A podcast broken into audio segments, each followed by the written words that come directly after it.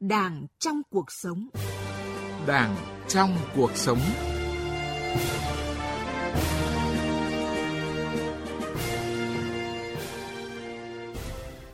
Xin kính chào quý vị và các bạn.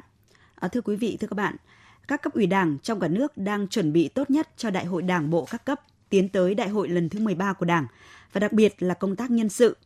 Tổng Bí thư, Chủ tịch nước Nguyễn Phú Trọng đã nhấn mạnh rằng đây là công tác phức tạp, khó, nhạy cảm. Ông yêu cầu không để lọt vào bộ máy những người không đáp ứng tiêu chuẩn, không đủ đức, đủ tài, dẫn đến hại nước, hại dân. Vấn đề này một lần nữa được đặt ra tại hội nghị lần thứ 12 Ban chấp hành Trung ương khóa 12 được tổ chức tại Hà Nội từ ngày 11 đến ngày 14 tháng 5 vừa qua. Yêu cầu ấy đặt ra trọng trách với từng tổ chức đảng và đảng viên. Làm sao lựa chọn được những cán bộ vừa có phẩm chất đạo đức tốt, trung thành với đảng, với tổ quốc, với nhân dân, vừa có trí tuệ, tầm nhìn, tư duy chiến lược. Làm sao thấy được bản chất của người, lấy cái mã bên ngoài che đậy cái sơ sài bên trong? Và làm sao để cán bộ tổ chức không bị lợi dụng biến thành công cụ của các phần tử chạy chức chạy quyền? Làm sao giữ được sự bền chắc của công việc gốc của đảng? Thưa quý vị gốc có vững cây mới bền đây cũng là nội dung được bàn luận trong chuyên mục Đảng trong cuộc sống số thứ 8 với sự tham gia của ông Nguyễn Đức Hà, nguyên vụ trưởng vụ tổ chức cơ sở Đảng, Ban tổ chức Trung ương.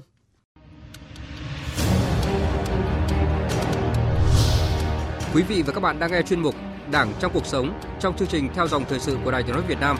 Chuyên mục số 8 có chủ đề Nhân sự Đại hội 13 của Đảng, gốc có vững, cây mới bền.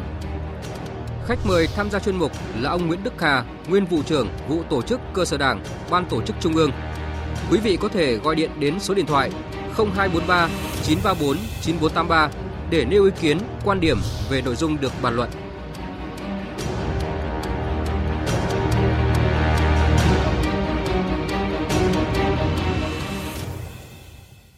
Trước tiên, xin trân trọng cảm ơn ông Nguyễn Đức Hà đã nhận lời tham gia chương trình cùng chúng tôi ạ. Vâng, xin kính chào quý vị thính giả của Đài Tiếng Nói Việt Nam. Thưa quý vị thính giả, thưa ông Nguyễn Đức Hà, ở trong phát biểu thì Tổng Bí thư, Chủ tịch nước Nguyễn Phú Trọng đã nhận định công tác nhân sự phức tạp, khó và nhạy cảm. À, sự phức tạp và những cái khó ấy được thể hiện cụ thể như thế nào ạ thưa ông? Công tác nhân sự là vấn đề khó nhất bởi vì công tác nhân sự là công tác đối với con người liên quan đến con người, tức là liên quan đến tâm tư, đến tình cảm, đến chức vụ, đến vị trí, đến uy tín, rồi thậm chí cả đến lợi ích và bổng lộc nữa. Chính vì vậy cho nên là nhận xét đánh giá thế nào, đặt vào chỗ nào, bố trí việc gì, nó liên quan đến rất nhiều vấn đề nhạy cảm là như vậy. Dạ vâng ạ. À, thưa ông là chính vì những à, khó khăn phức tạp như ông à, Nguyễn Đức Hà vừa chia sẻ đó mà nhiều khi là công tác cán bộ của Đảng à, không được như mong đợi, thậm chí là gây nghi ngờ bức xúc trong dư luận và đe dọa tới sự tồn vong của Đảng, của chế độ à, như nhận định tại nghị quyết Trung ương 4 khóa 11 về một số vấn đề cấp bách về xây dựng Đảng hiện nay. Theo nghị quyết số 12 ngày 16 tháng 1 năm 2012, công tác xây dựng Đảng nổi lên một số vấn đề cấp bách sau đây một bộ phận không nhỏ cán bộ đảng viên, trong đó có những đảng viên giữ vị trí lãnh đạo, quản lý, kể cả một số cán bộ cao cấp suy thoái về tư tưởng chính trị, đạo đức, lối sống, chạy theo danh lợi, tiền tài, ken cựa địa vị, cục bộ, tham nhũng, lãng phí, tùy tiện, vô nguyên tắc. Đội ngũ cán bộ cấp trung ương, cấp chiến lược chưa được xây dựng một cách cơ bản. Công tác quy hoạch cán bộ chưa thực hiện được ở cấp trung ương dẫn đến sự hững hụt, chắp vá, không đồng bộ và thiếu chủ động trong công tác bố trí, phân công cán bộ. Một số trường hợp đánh giá bố trí cán bộ chưa thật công tâm, khách quan, không vì yêu cầu công việc, bố trí không đúng sở trường, năng lực. Nguyên tắc tập thể lãnh đạo, cá nhân phụ trách ở nhiều nơi rơi vào hình thức tạo kẽ hở cho cách làm việc tắc trách, trì trệ hoặc lạm dụng quyền lực một cách tinh vi để mưu cầu lợi ích cá nhân. Thưa quý vị, thưa thính giả, thưa ông Nguyễn Đức Hà, các nghị quyết hội nghị Trung ương 4 khóa 11, khóa 12 đều nêu rất rõ những cái hạn chế, lo ngại trong công tác cán bộ. Và kinh nghiệm lịch sử 90 năm lãnh đạo cách mạng của Đảng ta cho thấy là vai trò của cán bộ là giường cột của quốc gia và nhân tố mang tính quyết định trong kiến tạo và phát triển nước nhà. À, vậy thì tại sao vẫn còn những cái hạn chế đó ạ, thưa À, công tác xây dựng chỉnh đốn đảng là hai mặt của công tác xây dựng đảng, nó luôn luôn đi liền với nhau. Trong suốt quá trình lãnh đạo cách mạng thì đảng ta rất chú trọng quan tâm cả xây dựng và cả chỉnh đốn. Nhưng chúng ta cũng phải nói rằng có những nhiệm kỳ chúng ta chỉ đạo không được quyết liệt lắm. Do cái sự tác động bởi mặt trái của kinh tế thị trường, bởi mặt trái của hội nhập quốc tế, rồi bản thân một bộ phận cán bộ đảng viên thiếu tu dưỡng rèn luyện. Cho nên, nghị quyết của Trung ương đã chỉ ra rằng là một bộ phận không nhỏ cán bộ đảng viên suy thoái về tư tưởng chính trị, đạo đức lối sống và có những cái biểu hiện tự diễn biến, tự chuyển hóa trong nội bộ. Dạ vâng ạ. À, với những cái hạn chế như ông vừa nêu ấy, thì Đảng ta đã có nhiều nghị quyết quy định về công tác cán bộ và luôn xác định là không thể lơ là.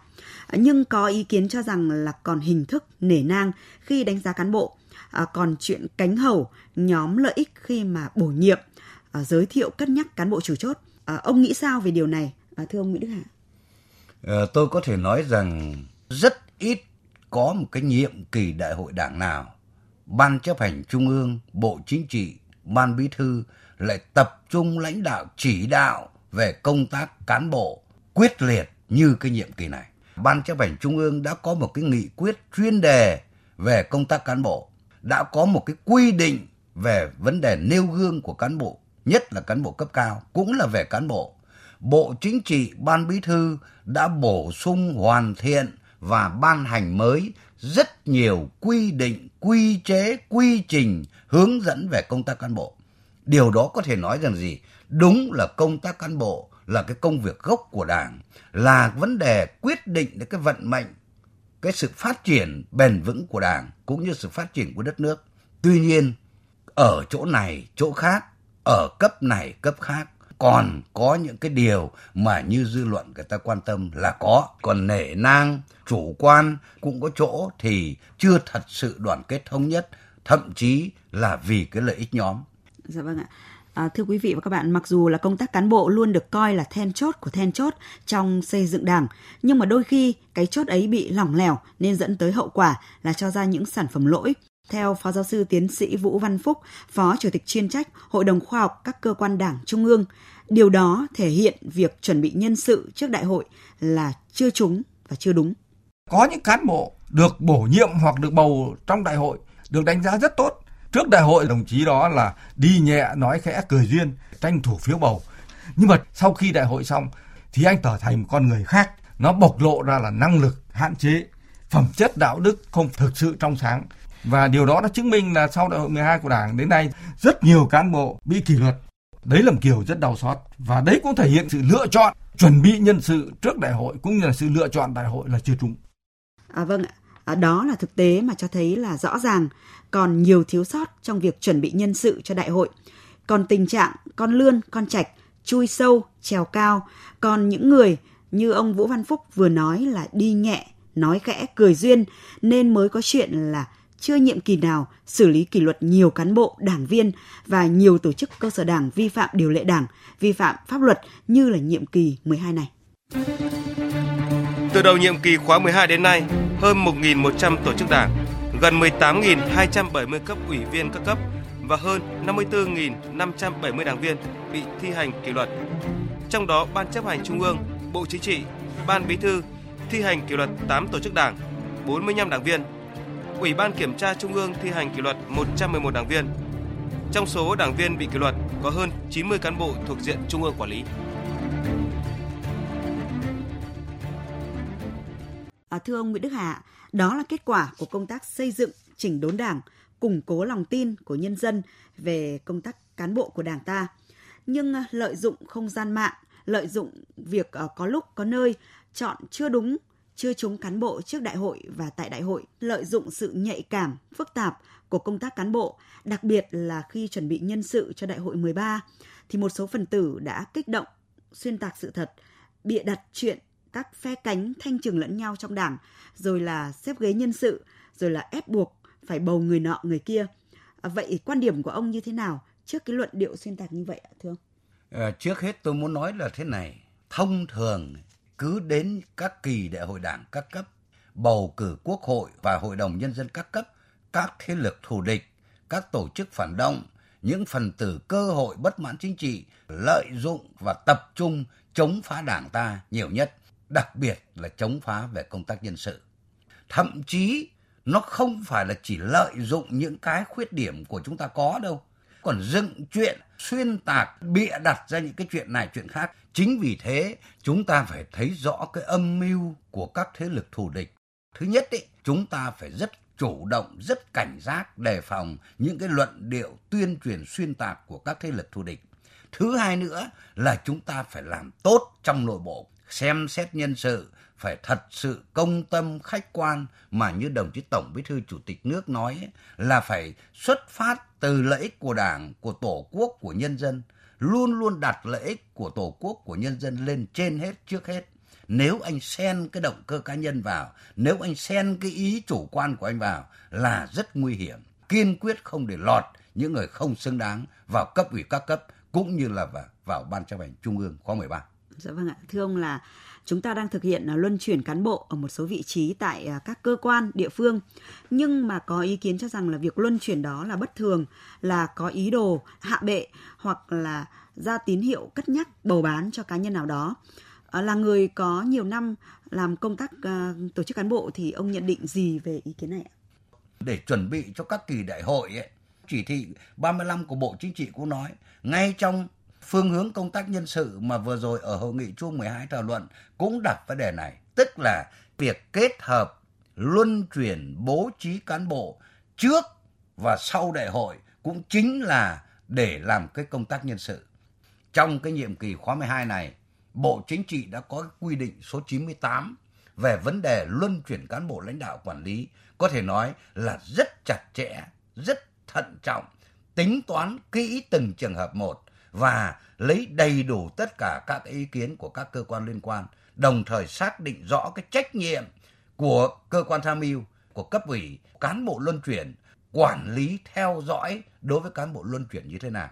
Có thể nói trong cái nhiệm kỳ này, cái công tác luân chuyển cán bộ được tính toán rất kỹ lưỡng, rất chắc chắn và có bài bản hơn. Cho nên nếu ai nói rằng là chuyện nọ chuyện kia là có ý đồ là hạ bệ hoặc tín hiệu cất nhắc bầu bán cho người nọ người kia tôi cho cái quan điểm đó là không đúng Dạ vâng ạ, cũng có ý kiến cho rằng là chính cái sự uh, mục ruỗng của vài cái rễ trong công việc gốc là yếu tố khiến cho các thế lực thù địch có cái cớ để mà gây nhiễu loạn thông tin và gây hoang mang dư luận về công tác cán bộ cho đại hội của đảng ta. À, ông nghĩ sao về cái thực tế này? À, đúng là có thể nói là có những cái việc thì nó dựng chuyện xuyên tạc thật, nhưng mà cũng có cái việc là chính do bản thân chúng ta có cái khuyết điểm đó. Ví dụ bây giờ cái việc mà một số cán bộ cao cấp, cán bộ đảng viên suy thoái phải xử lý kỷ luật, xử lý bằng pháp luật, thì cái điều đó thể hiện trong nội bộ của chúng ta vẫn có một bộ phận cán bộ đảng viên chưa tốt. Một số cái bộ phận là mục ruộng. Và đây cũng là một điều tôi cho là bình thường. 5 triệu đảng viên, đa số là tốt, nhưng mà cũng có cái đảng viên thế nọ thế kia. Vấn đề là chúng ta thấy chúng ta phải kiên quyết xử lý, không nương nhẹ, phải thực giữ nghiêm cái kỷ cương, kỷ luật của đảng. Nếu mà chúng ta thực hiện tốt, cứ tiếp tục làm công tác xây dựng chỉnh đốn đảng nó tốt như thế này, thì tôi cho dần dần sẽ khắc phục được cái tình trạng suy thoái trong đảng. Vâng, cấp ủy và từng đảng viên phải luôn vững vàng và cảnh giác trước những cái thông tin nhằm tung hỏa mù và chống phá đảng nhà nước, hủy hoại lòng tin của nhân dân vào à, đội ngũ cán bộ của đảng. Xin cảm ơn ông Nguyễn Đức Hà.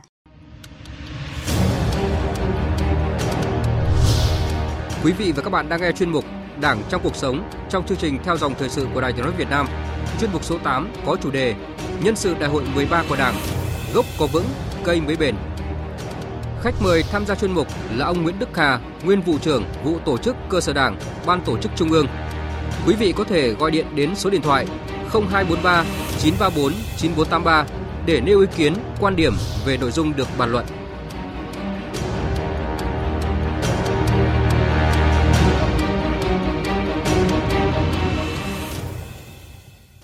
À, thưa quý vị, à, thưa ông Nguyễn Đức Hà, Tổng Bí thư, Chủ tịch nước Nguyễn Phú Trọng cho rằng nếu chọn đúng người đặc biệt là người đứng đầu thì đất nước phát triển, nhân dân được nhờ và cần phải xem xét đến trách nhiệm của người đứng đầu và trách nhiệm của người giới thiệu nhân sự. phải nhấn mạnh trách nhiệm của người giới thiệu người đề xuất. Đồng ý ai đã hay đồng ý ai hay là tỏ thái độ chính kiến của mình xem giới thiệu ai qua đấy cũng hiểu được người đấy. Ngay từ khâu giới thiệu ban đầu có thật sự công tâm khách quan không? Khâu này cũng quan trọng lắm giới thiệu ban đầu đấy. À, vâng ạ À, như lời Tổng Bí thư Chủ tịch nước vừa khẳng định đó, thì việc giới thiệu nhân sự rất là quan trọng và là nhiệm vụ đặc biệt của cả hệ thống chính trị. Nhưng mà trách nhiệm ràng buộc đối với cấp ủy và người giới thiệu cụ thể như thế nào và làm sao xác định được à, trách nhiệm cá nhân, trách nhiệm tập thể trong khâu này ạ? À, thưa ông Nguyễn Đức Hải. Rút kinh nghiệm một số kỳ đại hội vừa qua thì trong những vấn đề giới thiệu nhân sự thì nó cũng có xác định chưa thật đầy đủ trách nhiệm nghĩa vụ. Thế chính vì thế cho nên lần này quy định 205 của Bộ Chính trị về chống chạy chức chạy quyền rồi về kiểm soát quyền lực trong công tác cán bộ. Nó rõ hơn, cụ thể hơn, trách nhiệm cấp có thẩm quyền quyết định về công tác cán bộ đến đâu, của từng thành viên đến đâu, của người đứng đầu đến đâu, rồi trách nhiệm của cơ quan tham mưu đến đâu, thậm chí quy định rõ cả trách nhiệm của cái người đề xuất tiến cử như thế nào cũng như là trong cái việc giới thiệu đề cử nhân sự ở đại hội thì cái người giới thiệu phải chịu trách nhiệm về cái việc giới thiệu của mình. Tôi tin chắc rằng có thể khắc phục được những biểu hiện tiêu cực vận động phiếu giới thiệu, phiếu bầu hoặc là lồng ghép cái ý đồ chủ quan cá nhân. Vâng ạ. Ở đây thì là phải đặt ra cái trách nhiệm đối với người làm công tác tổ chức cán bộ như thế nào. Trong bài viết cũng như là bài phát biểu của Tổng Bí thư Chủ tịch nước Nguyễn Phú Trọng, đồng chí hết sức lưu ý, nhắc nhở, nhấn mạnh, chỉ rõ đây là cái trách nhiệm của cả hệ thống chính trị của toàn đảng toàn dân. Bởi vì vấn đề công tác nhân sự này phải làm sao thật sự công tâm, khách quan vì cái lợi ích chung. Đừng có thấy cái mã bên ngoài che đậy cái sơ sài bên trong. Phải có con mắt tinh đời, phải nhìn thấy cái bản chất bên trong. Đừng có trông gà hóa quốc, và nếu mà chúng ta không đánh giá đúng được bản chất thì dễ bố trí sai cán bộ, xếp lại không đúng chỗ.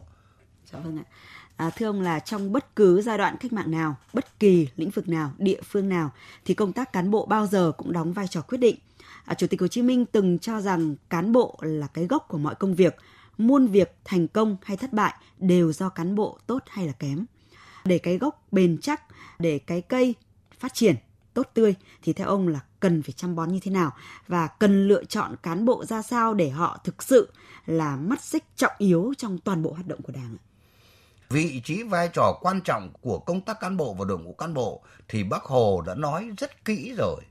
Đồng chí Tổng Bí thư Nguyễn Phú Trọng thì cũng đã nhiều lần nhấn mạnh rằng xây dựng đảng là nhiệm vụ then chốt thì công tác cán bộ là then chốt của then chốt có thể nói vai trò vị trí quan trọng lắm. Rõ ràng ở đây phải thấy rằng để làm tốt công tác cán bộ, chúng ta phải thực hiện tốt rất nhiều khâu. Từ phát hiện, đánh giá, bố trí sắp xếp đến cái việc đề bạt, giới thiệu, đề cử, thực hiện chính sách đối với cán bộ. Nữa. Tức là bao gồm rất nhiều khâu, nhiều công đoạn và nhiều việc phải làm. Trong đó có cả cái việc đào tạo, bồi dưỡng, tu dưỡng rèn luyện cán bộ trong thực tiễn. Bởi vì như một cái cây thôi, muốn để có một cán bộ tốt nó cũng không khác nào như là một cái cây từ cây non, phải chăm bón, phải vun trồng, phải tỉa lá, tỉa cành, phải vạch từng lá ra mà bắt sâu. Tức là gì? Phải đào tạo, rèn luyện, bồi dưỡng đội ngũ cán bộ, phải đề cao tinh thần tự phê bình và phê bình, để bồi dưỡng để mà giúp cho các cán bộ nó trưởng thành nó phát triển thế dạ mới vâng được dạ vâng ạ. À, thưa ông Nguyễn Đức Hà chọn được người đủ phẩm chất năng lực và uy tín vào bộ máy lãnh đạo khóa mới là câu chuyện vô cùng khó khăn và giữ được cái đức phát triển được cái tài của cán bộ lại càng khó khăn hơn nữa. Vậy thì theo ông Đảng ta cần đặt ra những yêu cầu gì về công tác huấn luyện cán bộ, đặc biệt là trong giai đoạn chuẩn bị nhân sự cho đại hội 13 của Đảng hiện nay? Vấn đề đức và tài thì cũng được đồng chí Tổng Bí thư Chủ tịch nước nhấn rất mạnh và phân tích rất kỹ. Giữa đức và tài thì phải coi trọng cả đức cả tài, nhưng trong đó phải lấy đức là gốc, bởi vì chính cái đức nó là cơ sở để phát triển tài năng. Mà như bác Hồ đã nói đấy, nếu cán bộ có đức mà không có tài thì làm việc gì cũng khó. Còn nếu cán bộ có tài mà không có đức thì làm việc gì cũng hỏng cơ mà. Thế yeah. Dạ. chính vì thế cho lần này đồng chí Tổng Bí thư Chủ tịch nước Nguyễn Phú Trọng nhấn rất mạnh về cái đức chính là phẩm chất chính trị, chính là đạo đức lối sống, chính là đề cao cái vai trò gương mẫu có uy tín với cán bộ đảng viên và nhân dân. Dạ vâng ạ. À, cảm ơn ông Nguyễn Đức Hà. Ờ, thưa quý vị, thưa các bạn, với những kết quả trong công tác xây dựng và chỉnh đốn đảng từ đầu nhiệm kỳ tới nay, với cách làm bài bản, chặt chẽ, công tâm và minh bạch thông tin, người dân tin tưởng Đảng ta, nhân dân ta sẽ lựa chọn được những người thực đức, thực tài và chúng tôi ghi nhận được một số ý kiến của quý vị thính giả. Sau cái đại hội ờ, đảng lần thứ 11, 12 có một số việc mà đảng đã làm được rất tốt lấy lại lòng tin của dân. Mong rằng trong kỳ tới khi lựa chọn nhân sự cho đại hội đảng là chúng ta gại đục khơi trong làm tốt để tổ chức nhân sự về cán bộ cho nó tốt hơn nữa. Việc lựa chọn nhân sự đại hội đảng 13 này thì tôi cho rằng là phải lựa chọn những con người, những cái cán bộ có tâm huyết với cái công cuộc cách mạng của chúng ta. À, những cán bộ đó là phải là những cán bộ có năng lực, có đạo đức cách mạng và đồng thời là cũng có những cái ý tưởng sáng tạo ngay trong các cái lĩnh vực quản lý của nhà nước mình đấy chứ. Ở phía người dân của tôi thì là tôi hy vọng cái điều đó, tôi kỳ vọng vào điều đó. Nếu nói về lựa chọn những cán bộ thì đòi hỏi đảm bảo cái sự trung thành tuyệt đối với lại đảng và nhân dân và lấy lý tưởng của nhân dân để mà phục vụ. Cái niềm chính cái tâm đạo đức cái đòi hỏi ở người cán bộ mà không ai có thể đo không ai có thể đếm được mà chính tự người cán bộ mới hiểu được. Đặc biệt quan trọng là công tác nhân sự của đại hội. Nhiệm kỳ 12 chúng ta có những cái vấn đề về công tác cán bộ. Cho nên với cái chuẩn bị rất bài bản như thế này tôi tin tưởng là đại hội 13 sẽ thành công tốt đẹp À, vâng ạ, thưa quý vị và các bạn, tại hội nghị toàn quốc về công tác cán bộ và hội nghị trung ương lần thứ 12, Tổng Bí thư, Chủ tịch nước Nguyễn Phú Trọng nêu rõ yêu cầu phải làm tốt công tác nhân sự từ đại hội Đảng bộ các cấp tiến tới làm tốt công tác nhân sự đại hội 13 của Đảng. Ông cho rằng dưới có vững thì trên mới bền chắc được. Nhân dân ta đang rất kỳ vọng vào sự tinh tường, minh bạch, công tâm của những người có trách nhiệm, đặt lợi ích của quốc gia, dân tộc, của Đảng, của nhân dân lên trên hết, trước hết sớm nhận diện biểu hiện phòng thủ từ xa để không bị cái mã bên ngoài nó che đậy cái sơ sài bên trong trong công tác nhân sự Đại hội 13 của Đảng. Đây là nhiệm vụ đặc biệt quan trọng liên quan đến sự sống còn của Đảng, sự phát triển bền vững của Đảng, của đất nước. Một lần nữa xin trân trọng cảm ơn ông Nguyễn Đức Hà, nguyên vụ trưởng vụ tổ chức cơ sở Đảng, Ban tổ chức Trung ương đã tham gia chuyên mục Đảng trong cuộc sống cùng chúng tôi. Vâng, xin cảm ơn và kính chào các quý vị thính giả của Đài Tiếng Nói Việt Nam. Cảm ơn quý vị thính giả đã quan tâm theo dõi. Chuyên mục này do các biên tập viên Tuyết Mai, Đàm Hoa, Nguyễn Hằng và Lại Hoa thực hiện. Xin chào và hẹn gặp lại quý vị và các bạn.